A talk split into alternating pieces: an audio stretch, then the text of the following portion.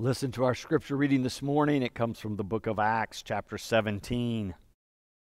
Then Paul stood in front of the Areopagus and said, Athenians, I see how extremely religious you are in every way. For I went through the city and looked carefully at the objects of your worship.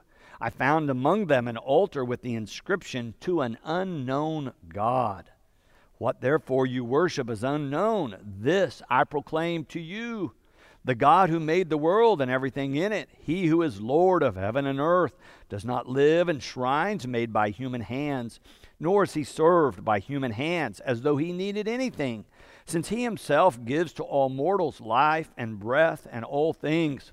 From one ancestor he made all nations to inhabit the whole earth, and he allotted the times of their existence and the boundaries of the places where they would live so that they would search for God and perhaps grope for him and find him, though indeed he is not far from each one of us.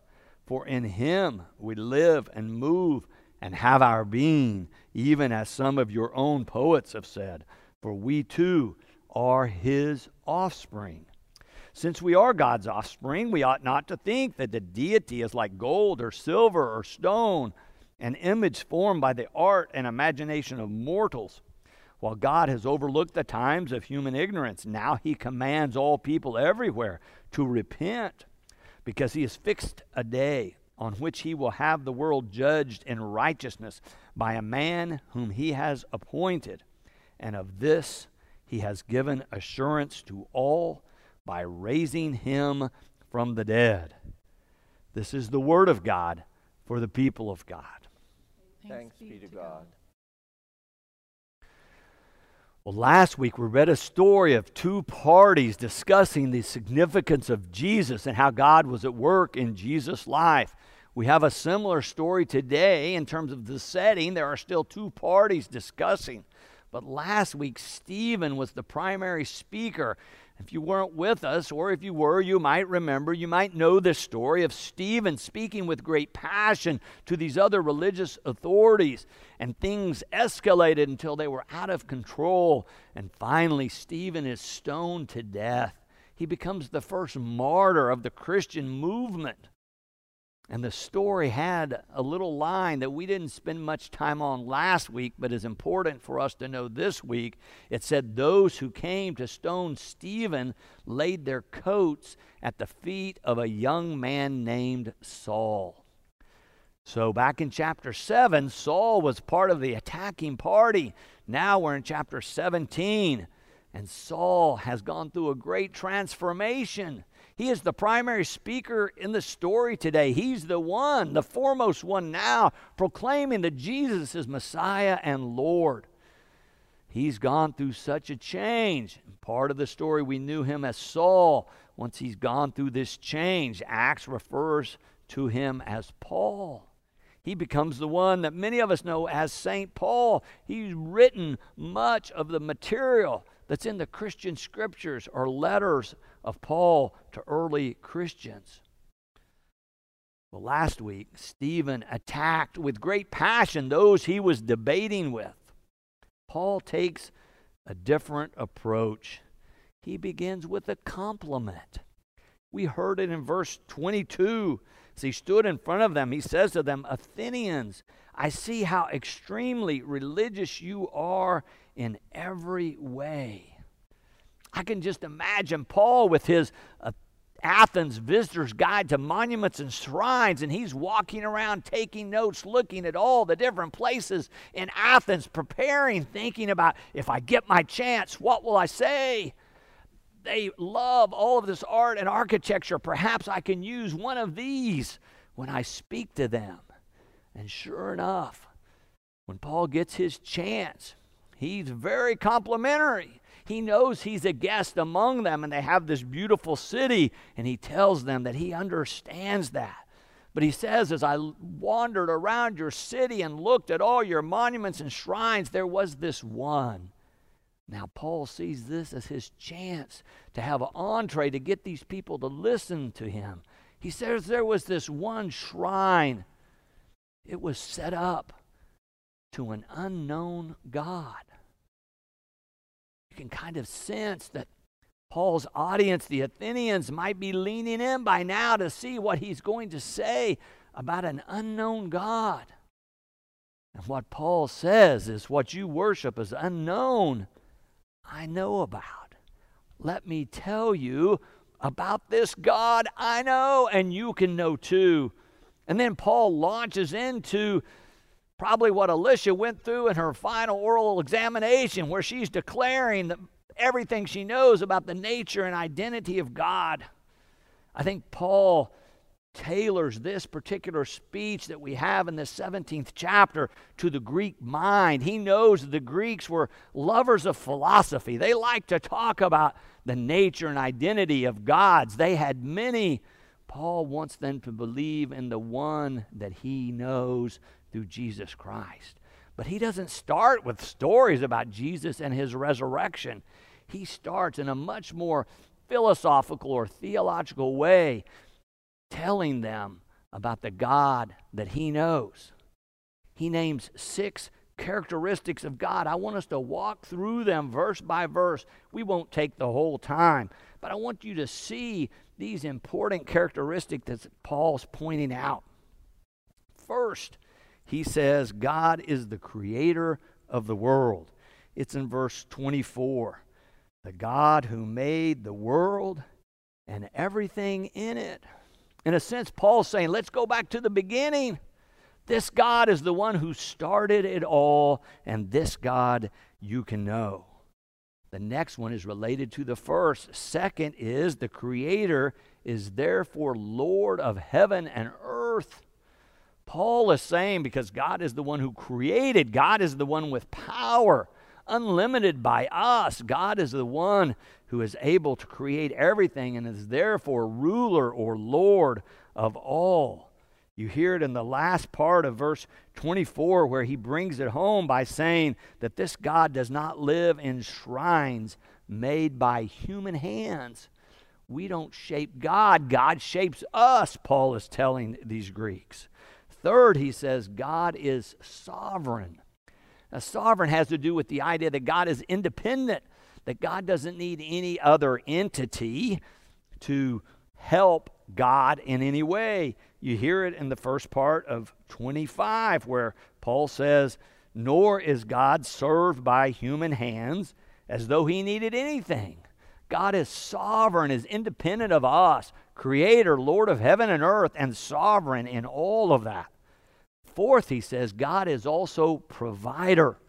You hear it in the middle part of verse 25 since he himself gives to all mortals life and breath and all things. Paul is saying, this God who created heaven and earth, who's Lord of all, gives us everything we need for life and health.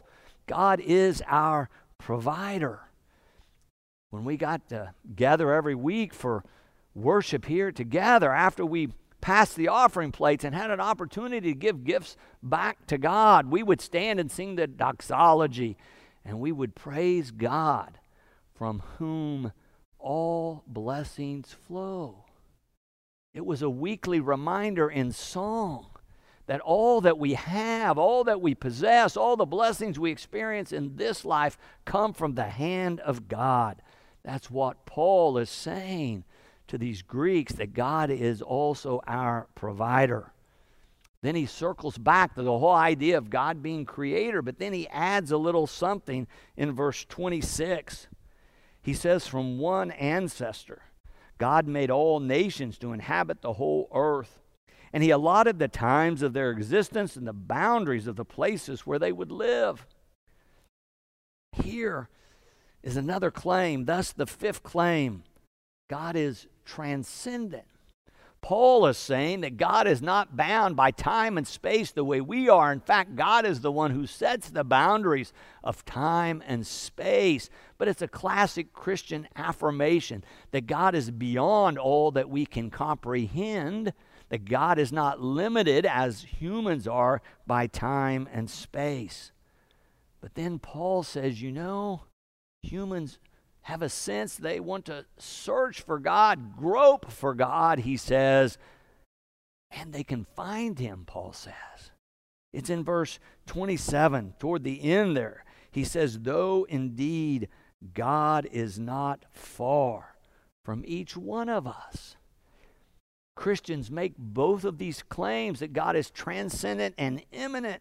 The theological term for the sixth claim says God is immanent or close to us. Even though God is beyond us, God can also be very near us. In fact, Paul quotes another inscription he finds. He says, Even your poets, he says this to the Athenians, even your poets have written, In him or in God we live and move and have our being. Paul is making connections with what the Greeks have already thought, but he wants to expand the way they are thinking about God and come closer to what he is trying to teach them. The Greeks love to speculate or engage in philosophical argument about who God might be. And often they believe they can't really know God. But Paul is saying, oh no, you can know God because this God is present with you. And not only present, but this God has acted here in the world for us and for our lives. Paul says, in fact, God is calling us. Really, he uses stronger language in this passage. He says, God has commanded us to act. Let me read that to you. There in the last part of verse 30, Paul says to them, God has overlooked the times of human ignorance. Now God commands all people everywhere to repent or to turn toward God or to align one's life with God's life. Paul is saying to these Greeks, Oh, you can talk about this all you want, but I can tell you about this God, and this God is very near to you now, and this God has acted in history, and this God is commanding or calling you to act in response. We can act, Paul proclaims, because God has acted in Christ. Now, Paul makes all of these claims about God before ever mentioning Jesus or the resurrection to these Athenians. He's building common ground, he's building rapport. Unlike last week, where Stephen took the common ground he had with the other religious leaders and used that to attack them. Paul uses common ground or common understanding to build rapport, to draw these Greeks in, and then he tells them what God has done in Christ through the resurrection. Let me read that very last verse to you. He says, Because God has fixed the day on which he will have the world judged in righteousness by a man whom he has appointed, and of this he has given assurance to all by raising him from the dead. Paul's tying this idea of God's action in Christ to our ability to act. God has acted so we can repent and turn toward God and be assured that God is with us and God accepts us and God is at work in our own lives. The question is will the Greeks respond? Will they be persuaded by what Paul is saying? But it's really not just a question for the Greeks, it's really a question for all humanity. I've put in your outline will we turn toward God and God's ways of love? It's a question all of us have to answer in our lives over and over. Are we turning toward God? Are we following God's way of love as revealed through Jesus Christ? It's an important question for us to consider in our own lives. Been able to watch a little more television during this COVID 19 outbreak. No meetings at the church, so no meetings at night. So I'm home every evening now. It's been wonderful. My wife, Mary, and I have been watching more television. We've been asking friends on Zoom and other places if they have any recommendations. Some of our friends recommended a production, a movie based on a play called An Inspector Calls. It was a fascinating story. It begins one evening where a well to do English family is having a celebration dinner of their good fortune. Their daughter's about to be married, and there's a knock at the door. The maid come and says, There's a man at the door. They said, Send him away.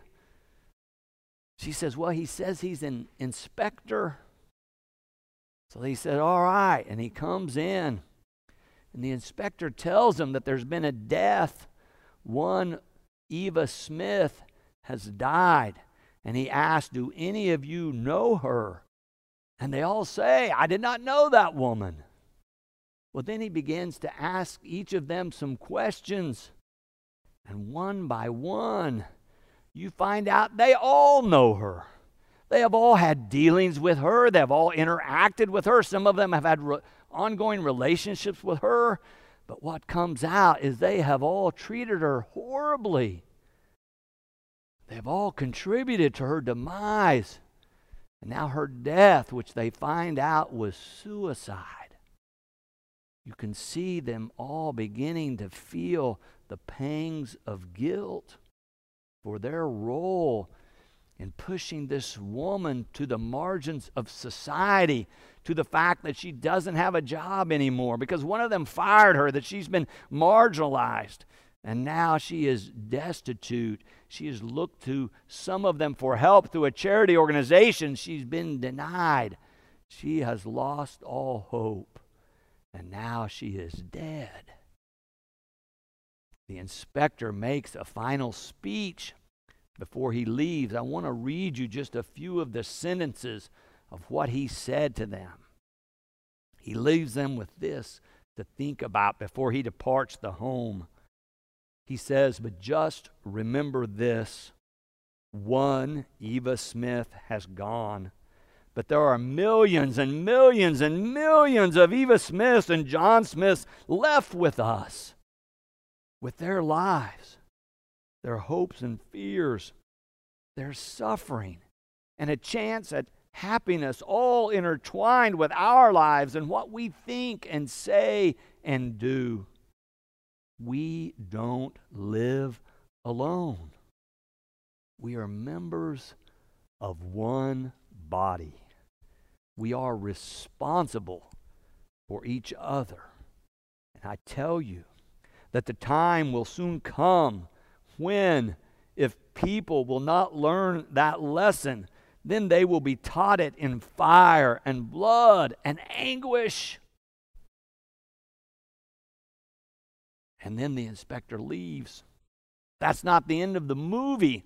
You'll have to watch it to find out how they respond and if they decide to change their behavior or not. But Paul has said in the last verse we read today to the Greeks, because God has fixed a day on which he will have the world judged in righteousness by a man whom he has appointed, and of this he has given assurance to all by raising him from the dead. People so often say, especially in America, I am free to act any way that I want. But through the ages, Christian pastors and theologians have said, not so fast. That's not exactly right. As long as your behavior is callous or careless or selfish, or even worse, if it's intentionally hateful or hurtful, then you're not acting in any way as a free person because you are bound by sin. You are only acting as a free person when you are free to love all of God's children, when you are free to love all of God's neighbors. I've put in your outline a few more blanks here. I've been thinking about these people who don't want to wear masks. They say, Oh, I'm free to do what I want. And yet, then some of them end up assaulting those who are trying to keep us all safe, and particularly those who are most vulnerable. And what I put in your outline is this question Are they acting out freedom or acting out sin? Paul says he's a changed man. And indeed, he is, because he is one who has changed from one attacking those different from him to one reaching out with God's love to those who are different from him.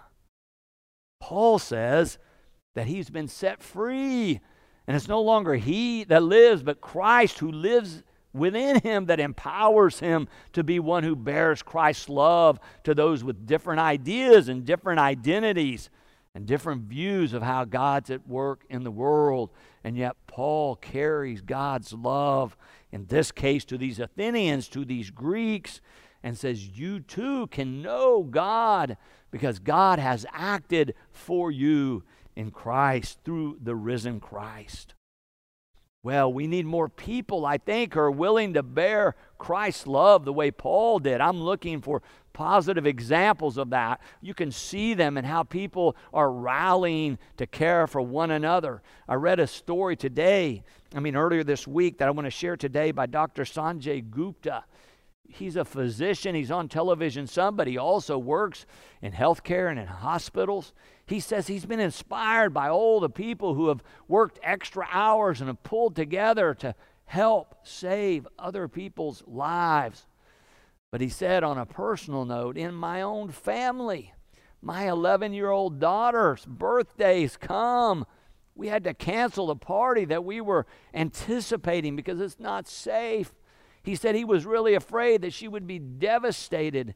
But he said he was so surprised and pleased that rather than spending her birthday moping around, being devastated by the fact she couldn't have a party, she spent all day making masks for people who needed them because she knew that lives were in danger if the doctors and nurses didn't have masks. What a great witness by a 11 year old. I was also inspired, though, by another story I read about the number of volunteers across the 50 states in the U.S. So often, when I read these stories, Oklahoma ends up down toward the bottom of whatever they're measuring. But this time we did much better. Out of the 50 states, we were number nine in terms of numbers of people volunteering this year. I thought that was fantastic. The highest state had 44% of their people reporting they'd volunteered. Oklahoma had 36%. I thought it was a good sign that there are a large group of people in Oklahoma who are showing care and concern for others, who are giving of their time and their talent to serve somebody else. I think it's the same spirit that Paul embodies as we read about his life in Scripture. Paul is bearing Christ's love to others with different ethnicities, with different backgrounds, with different beliefs, with different theology. And yet, he's willing to talk with them and offer to them the good news he's come to know in Jesus Christ. We need people who are willing to bear Christ's love like that to others. May we the Boston Avenue Church family be those people in these days. Amen. And thanks be to God.